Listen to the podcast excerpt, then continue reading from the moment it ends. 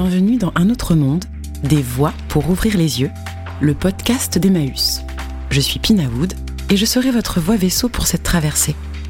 Emmaüs, c'est 70 ans de lutte contre la précarité. Et aujourd'hui alors Comment Où Et qui Vous êtes prêts? Allez hop, en avant. Et je dis Emmaüs, c'est de la récupération d'hommes avec de la récupération de choses. Et une fabrique d'explosifs, de la conscience.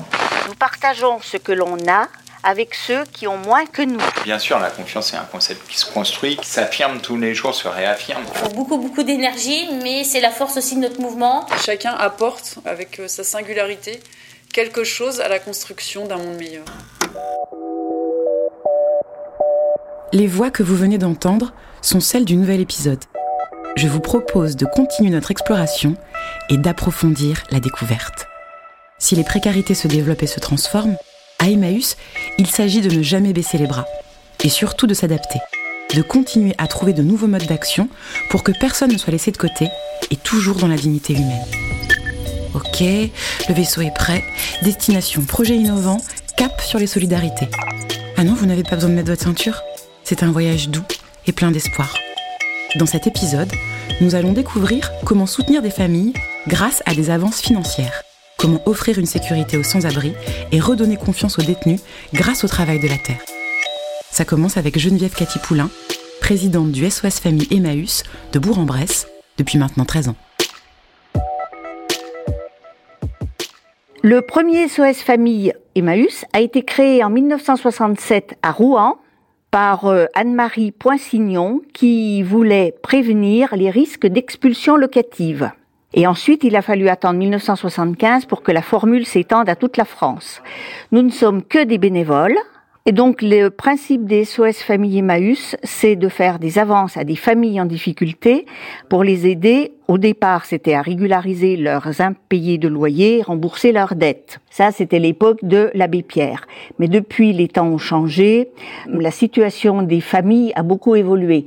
Des familles de 1975, il ne doit pas rester grand-chose. Maintenant, ce sont surtout des hum, familles monoparentales, des femmes seules ayant des enfants à charge, des personnes seules et depuis quelques temps, depuis un an ou deux, nous avons même des personnes retraitées l'année 2020 a rebattu les cartes.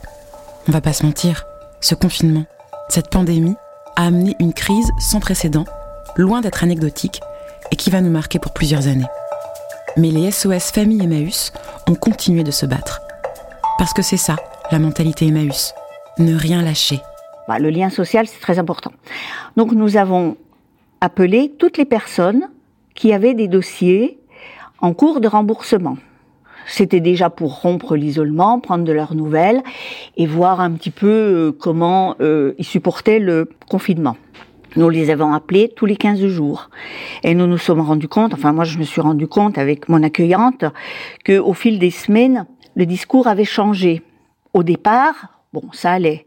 Et après, les gens ont commencé à se poser des questions. Combien de temps ça va durer? Comment on va faire pour payer nos, nos factures? Leur loyer, leurs factures d'eau. Parce que ce qui s'est passé, c'est que les enfants n'allaient plus à l'école. Les parents se sont retrouvés avec euh, les enfants à la maison. Plus de cantines scolaires plus de frais d'eau, d'électricité. Euh, la ville de Bourg a bien mis en place des aides pour euh, compenser les cantines scolaires mais c'était très peu. Je crois que c'était de l'ordre de 5,70 euros par enfant pour 5 jours par 4 jours par semaine. Donc ça n'a pas vraiment compensé. À ce moment-là, nous avons déjà développé l'écoute. Nous ne pouvions pas recevoir les personnes, mais nous avons quand même gardé le lien autant que possible. Certaines personnes se faisaient du souci parce qu'ils avaient peur de ne pas pouvoir nous rembourser, mais nous, ça s'est quand même très bien passé. Pour eux, c'était très important de continuer leur remboursement vis-à-vis de SOS Famille Emmaüs. Les SOS Famille Emmaüs ont donc proposé de geler les remboursements pour que les bénéficiaires puissent vivre dans la dignité. D'ailleurs, quand on explique la précarité, on parle souvent d'un enchaînement de conséquences dont on n'a plus le contrôle. Ça commence par un problème, on n'a pas la clé, on est seul et on a du mal à s'en sortir. Et puis quand un autre problème vient s'ajouter, il paraît alors impossible de mener la situation de front tant les difficultés se succèdent. Pour Geneviève, le malendettement en est un réel exemple. Il y a une différence entre le malendettement est le surendettement. Le malendettement, surtout nous, pour les familles que nous recevons, ça correspond à des situations financières instables, puisque les familles ont des revenus qui fluctuent. Nous avons des femmes seules ayant des enfants à charge qui reçoivent les pensions alimentaires avec du retard ou qui ne les reçoivent pas. Donc ça déstabilise le, les ressources du mois. Donc là, vous vous trouvez avec une situation de malendettement. Ce sont des familles qui ont des difficultés à faire face à leurs dettes. Tandis que le surendettement, c'est un endettement excessif avec un taux d'endettement qui est élevé, qui a plus de 50% par exemple. Et dans ce cas-là, eh bien, les revenus ne suffisent plus à supporter toutes les dépenses. Les dettes s'enchaînent et il devient vraiment compliqué de se sortir de cette situation. Mais alors comment on trouve de l'aide? On va vous répéter que vous ne savez pas gérer votre budget, alors vous avez honte et on vous laisse de l'autre côté. SOS Famille a choisi de faire confiance. C'est le sentiment le plus fort pour se reconstruire. Et ça se traduit non pas par des dons, mais des avances financières qui viennent de l'activité des compagnes, des compagnons et des salariés en insertion dans d'autres structures Emmaüs. En fait, c'est une véritable chaîne des solidarités incassable, puisqu'elle repose sur l'humain.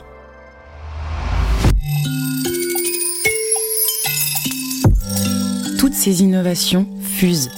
Elles naissent d'un besoin et d'une volonté d'éradiquer les précarités dès qu'elles surviennent. Et parce que nous sommes passés aux lignes de train grande vitesse, elles traversent même les frontières. C'est le cas du projet des casiers solidaires porté par Emmaüs Alternative à Montreuil. Je vous emmène rencontrer Marie-Hélène Lenedic, directrice du pôle action sociale et hébergement à Emmaüs Alternative. À l'origine, en fait, c'est quelque chose qu'on a vu sur Facebook, puisque c'est un dispositif qui existe au Portugal. Et euh, la directrice générale de l'époque, euh, quand elle a vu ça, elle a dit ça, ça, ça pourrait vraiment euh, correspondre à ce qu'on pourrait développer nous en France. Et elle a pris contact avec la personne qui a créé ce dispositif à Lisbonne. Et on est parti faire un voyage d'études en juillet 2017 à la fois pour bah, voir de visu euh, comment fonctionnait ce dispositif, et puis surtout voir si euh, les modalités d'accompagnement qui étaient liées correspondaient à notre façon de travailler et à nos valeurs.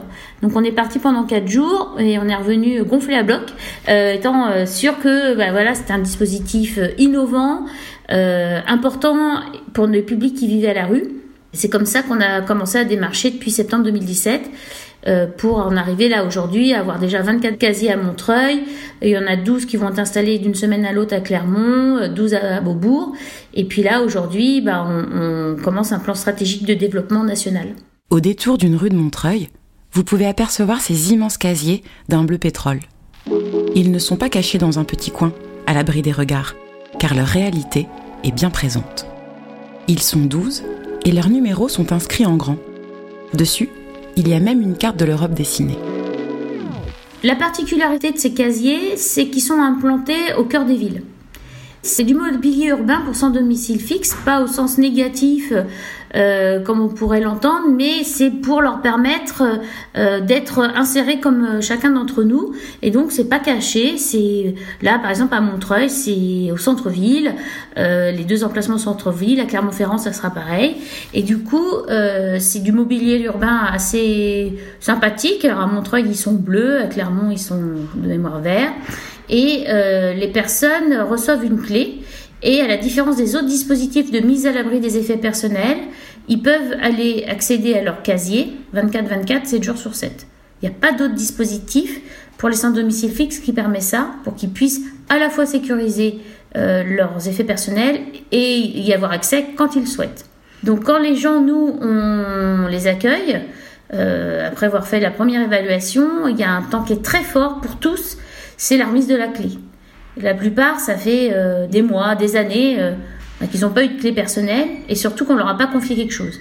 Et la première chose qu'ils disent systématiquement, c'est oh, Vous me faites confiance, vous me confiez une clé. Après, ils peuvent y mettre euh, leurs effets personnels. ceux qui vivent à la rue, ils mettent à l'abri leurs papiers, leurs vêtements, des fois un peu de nourriture. Parce que ça, c'est des choses lourdes à transporter. Et par exemple, on en a euh, quelques-uns qui vivent là dans un parking. Ce que j'ai vu, c'est que le matin, ils rangent leurs affaires, euh, le duvet, l'oreiller, et le mettent là, par exemple. Les personnes qui vivent à la rue, soit ils restent avec leurs affaires toute la journée, Et ça veut dire qu'ils sont dans des, issues de secours, dans des parkings, ce qui peut être dangereux, etc. Soit ils laissent leurs affaires et généralement quand ils reviennent, soit elles ont été volées, soit elles ont été jetées par les agents de la propreté puisque c'est leur consigne. Donc le fait de pouvoir laisser une grande partie de leurs effets personnels, déjà il n'y a pas de vol et ils retrouvent de la mobilité parce que ils n'ont pas ces choses lourdes à porter qui en plus les stigmatisent parce que quelqu'un qui se promène comme ça, ses effets, on sait que c'est quelqu'un qui est à la rue. Nous discutons avec un jeune homme, Nicolas, un bénéficiaire de ce dispositif qui a souhaité raconter son expérience. J'ai 29 ans, je viens de finir un contrat de CDD. J'étais dans la rue et on m'a donné l'adresse d'Emmaüs. Et je suis allé là-bas, j'ai expliqué mon problème. Et j'avais pas là où mettre mes affaires. Et du coup, l'assistante qui m'a reçu, elle m'a dit qu'ils ont des dispositifs euh, comme des casiers. J'ai pu mettre mes affaires à l'intérieur tout en les sécurisant. Ils nous accompagnent pour la recherche du travail, pour les démarches administratives, les impôts, la CAF, tout ça. On ne demande pas aux gens de venir vers nous. On va vers eux on va vers eux, vers l'endroit où ils dorment, vers euh, l'endroit où ils ont envie qu'on les rencontre. Et normalement, en période hivernale, alors là, on est bloqué, euh, en fait, on les reçoit dans des cafés. On offre un café, un thé, donc il y a un petit instant de convivialité, ils se réchauffent, et euh, la référente sociale fait le travail à faire avec eux.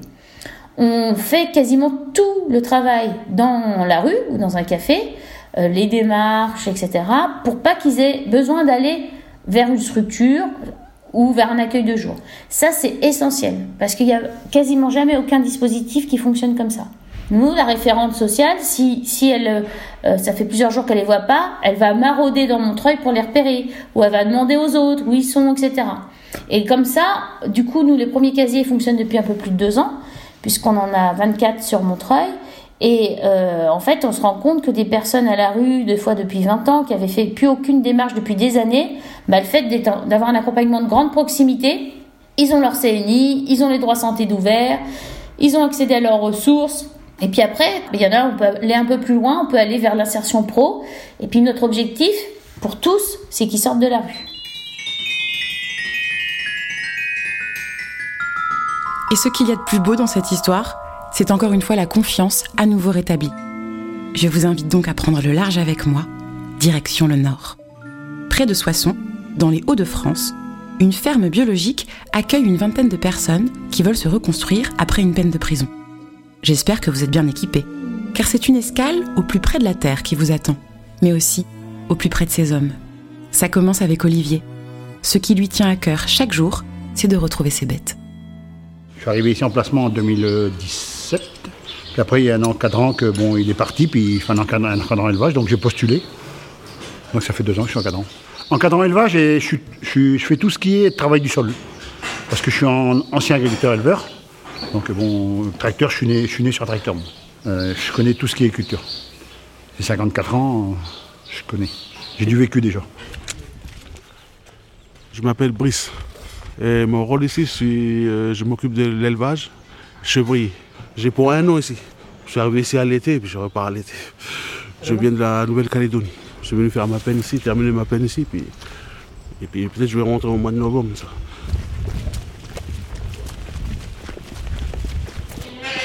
Ouais, ici ils font la traite. Euh, les, chèvres, on les met là-bas dans le parc. Ils montent ici. Ils viennent ici et puis ils s'alignent comme ça. Puis la nourriture, on met dedans. Le granulé, on met dedans et puis ils viennent manger direct dedans. Je leur donne des betteraves euh, fourragères tous les matins. J'ai appris avec euh, Olivier, euh, mon formateur, et puis c'est cette machine-là qu'on allume. Tu allumes et tu branches sur les chèvres comme ça, et puis il aspire le lait, et ça remplit des cuves comme ça. Et dès que c'est plein les deux, là, quand c'est fini, ben, j'emmène les deux cuves à la fromagerie. Pour se lever de bonheur, et puis il faut que ça soit propre. Pas un truc qui tombe dedans, parce que si tu loupes ici, le fromage est loupé là. Ouais. Ici, à l'élevage, déjà, il faut aimer les bêtes, déjà. Si tu viens faire ça pour. Euh, rien que pour t'occuper, c'est pas la peine. Il faut, l'amour des bêtes ici. Que, ça, que ce soit ici, que ce soit là-haut au poule. Il faut que les bêtes y soient, ça soit sain. Là, tu vois, regarde. C'est nickel, c'est propre. J'aime bien. Si je suis là, euh, j'observe beaucoup de choses. Moi, je suis là, je suis là. je suis très observateur. Mais moi, si le boulot est fait comme il faut, je ne dis jamais rien. Parce que le problème, les chefs, c'est 7 jours sur 7. Hein. Parce qu'ici, les gars, sont à 20 heures semaine. Hein. Donc 20 heures semaine, euh, moi, chaque, chaque semaine, chaque mercredi, au gars, je lui impose une matinée de repos. Et un samedi dimanche, ou dimanche sur deux. Parce que moi, ici, j'ai deux gars ici à l'élevage. Et j'ai deux, un gars au poule, ça fait trois personnes. Après, il s'arrange, que l'autre est en repos ici, il fait le boulot il s'arrange.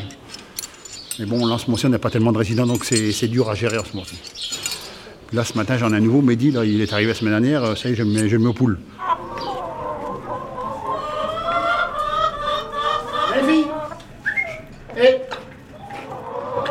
Mardi dernier, j'ai fait une journée ici, ça m'a beaucoup plu, puis j'ai recommencé hier.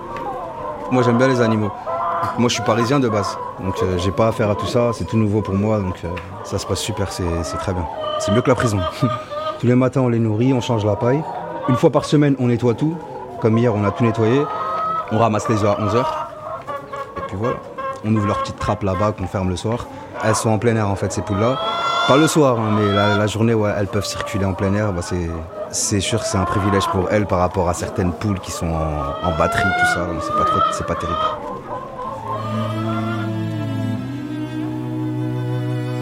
Je voulais vous présenter Simon Hiverneau, responsable maraîcher à la ferme de Moyambry. Il nous explique la naissance de ce projet. Le tout début de l'histoire euh, de la ferme, c'est euh, Jacques et Geneviève Pluvinage, qui sont un couple. Euh, Jacques, il est retraité de l'INRA. Il a 60 ans et il dit Moi, je suis encore en pleine forme, j'ai encore envie de travailler. et il rachète cette ferme en ruine, voilà, dans les années 90, en 95, je pense. Et puis il vit euh, et il cultive la terre ici, euh, voilà, en accueillant un peu les paumés du coin, quoi. On va dire, euh, voilà, des champs de passage, des SDF, des personnes qui veulent se poser pendant un, deux jours, trois mois, avec un peu l'idée, bah, si tu m'aides à, cultiver les légumes, bah, je te nourris et je te loge.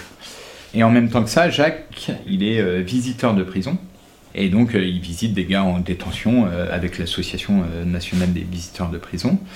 Et un beau jour, il reçoit une lettre, et c'est ça le vrai début de Moyen Bride tel qu'on le connaît aujourd'hui, une lettre d'un des détenus qui va visiter en prison et qui lui dit Jacques, c'est génial, dans trois mois la sortie, tout va bien aller pour moi, enfin la liberté, tout ça, voilà.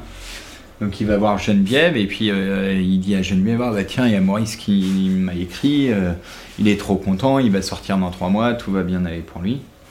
Euh, Geneviève lit le courrier à son tour et puis le soir en fait elle revient voir Jacques et elle dit mais Jacques t'as rien compris quoi. en fait la Maurice il est complètement perdu, il a plus d'amis, plus de famille, il sait pas où aller dans trois mois, la liberté qu'on lui offre, c'est pas une vraie liberté, quoi. Hein. en fait, c'est la liberté de refaire des conneries ou de, vivre à la rue. Et donc, euh, il fallait lire entre les lignes et tout ça. Et s'ensuit une discussion entre deux euh, en se disant, bah, est-ce qu'on l'accueille ou pas ici à Moyen-Brie, euh, dans notre ferme? Et puis, et puis, il décide de l'accueillir. Et à partir de ce moment-là, bah, il y a un juge d'application des peines de Lan qui entend parler d'un petit papier à Coussine-Château qui accueille des sortants de prison, voilà. Et puis c'est là où euh, se, formalise un peu le partenariat avec l'administration pénitentiaire, le placement extérieur, le chantier d'insertion ensuite, etc. etc.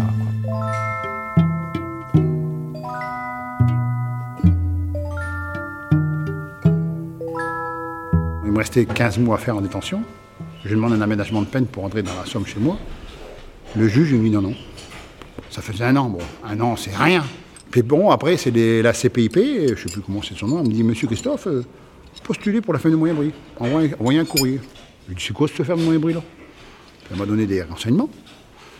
J'avais entendu parler, mais bon, ça ne m'intéressait pas. Je dis Je repartirai chez moi dans la Somme.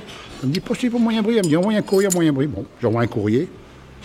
Deux, trois jours après, euh, la semaine après, elle me dit oh, votre courrier est validé, euh, ils vont venir, ils vont envoyer une personne pour vous rencontrer en détention. Puis bon, on a discuté, puis après il m'a rendu deux réponses trois, quatre jours après que c'était bon. Faut que... Il m'a accepté, je suis en permission au mois de septembre. Quand je suis venu ici, je voulais plus repartir en prison. J'étais trop bien ici. C'est mon univers. Il y avait beaucoup de gars qui étaient en détention avec moi. Donc ça a été dur. Hein. Mais bon, j'arrive à faire mon chemin. Aujourd'hui, bon, je suis pas parfait, parfait, mais bon, ça va faire le mieux possible. Puis je suis fier d'accomplir euh, cette tâche, montrer mon savoir-faire aux gars. Là, dans la pâture, on marche, il y avait des pommes de terre. On a tout ramassé à la main. Ma chambre, elle est là, euh, à droite, là. Et ouais, nos chambres, ils sont là. On est 8. Ouais, en tout cas, 4, ici et 4 de l'autre côté. Connaît pas ici, même moi, la première fois, ou même mes premières semaines de travail, euh, bah euh, je vais bosser avec des détenus et tout ça. Enfin, on s'en fait toute une histoire, quoi. Parce qu'il y a une sorte de mythe en France de l'univers carcéral. Enfin, on imagine des trucs, mais parce que c'est fermé, c'est caché, on en sait peu de choses. Euh, voilà. Et, euh, et, euh, et, puis finalement, euh, bah, on rencontre pas des détenus, mais on rencontre Claude, on rencontre Jean-Pierre, on rencontre Dominique, on rencontre finalement des, des bonhommes comme vous et moi.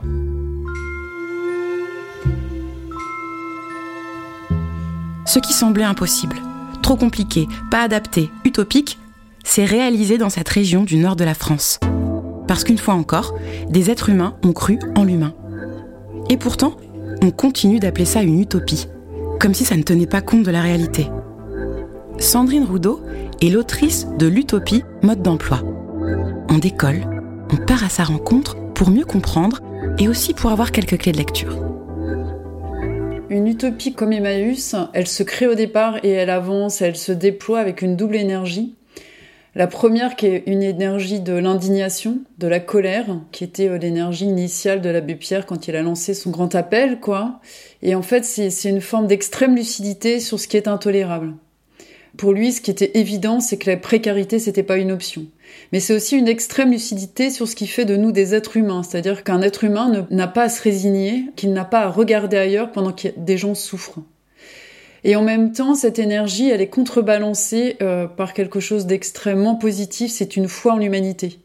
Emmaüs, c'est dire on vaut mieux que ça et on peut mieux que ça. Donc en fait, c'est une énergie de solidarité et d'amour au, final. Et c'est ça qui en fait quelque chose dans lequel on a envie de travailler, on a envie de se donner. Et c'est aussi ce qui fait que c'est euh, une action qui fait du bien. Donc il ne faut pas rester simplement sur la colère, c'est vraiment aussi une énergie d'amour.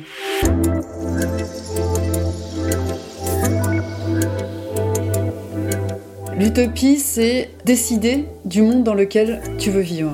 Et ça, c'est une énergie énorme parce que même si le monde il est peuplé de cyniques, de fatalistes, et même si tu es le seul à le penser, tu vas quand même tenter quelque chose. Parce que tu es mu par la conviction que ça peut changer, parce que ça doit changer. Donc en fait, tu regardes que ça, tu regardes que demain, que ce que tu veux voir advenir, ce monde sans précarité. Tu regardes pas hier tout ce qu'on n'a pas réussi à faire, et tu regardes même pas aujourd'hui tous tes obstacles en fait. Tu regardes demain ce monde que tu veux voir advenir et tu t'en charges. Tu n'attends pas que d'autres le fassent à ta place. Et pour t'en charger, il faut que tu trouves tes alliés. Et c'est ça aussi, Emmaüs, c'est une nouvelle famille. À la fois avec les bénévoles, avec les fondateurs, avec les gens qui sont dans la précarité, avec ceux qui montent des projets. Tu trouves tes alliés, c'est à géométrie variable. Tu apportes tes compétences euh, spécifiques en fonction du temps que tu as, en fonction de l'énergie que tu as à ce moment-là. Parce que une utopie, si elle est radicale et qu'elle est déterminée, en même temps, elle est bienveillante avec ceux et celles qui tentent de la faire advenir. Si on doute de l'importance et de la force des utopies, il suffit de penser, euh, par exemple, à la sécurité sociale. Il y a une époque où c'était mais totalement utopique de se dire que on pourrait tous être protégés pour notre santé. C'est évident que les gens qui ont imaginé ça, euh, c'était de pures utopistes. Et d'ailleurs, ces gens-là, c'était les résistants pendant la guerre, pendant la Seconde Guerre mondiale, qui, euh, en même temps qui faisaient le maquis, imaginaient dans quelle société ils aimeraient vivre après. C'était leur programme des jours heureux et ils avaient imaginé la sécurité sociale. Voilà, c'est la même chose sur les congés payés, c'est la même chose sur tout ça. C'est-à-dire qu'à un moment donné, on se dit, euh, on se dit quelque chose euh, est difficile, on devrait se protéger, on devrait, et, et, donc on va imaginer quelque chose. Et puis on se bat pour le faire advenir, et puis il y a un jour ça advient. Et ça n'est plus une utopie, et on oublie qu'à un moment donné, bah, c'était une utopie, et qu'il y a des gens euh, qui s'en sont euh, chargés et qui l'ont euh, fait entrer dans la réalité. J'ai l'impression qu'on a été un peu plus loin que prévu. Mais bon, quand on explore, on trouve du sens.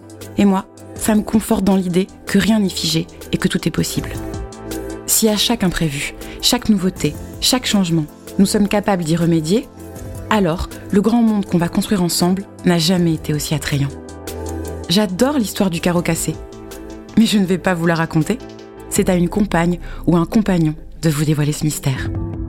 En parlant de mystère, nous découvrirons dans le dernier épisode comment ce qui se joue aujourd'hui a déjà été pensé par Emmaüs. Si vous avez apprécié ce podcast et que la connexion à de nouvelles galaxies vous interpelle, n'hésitez pas à nous suivre à nous partager.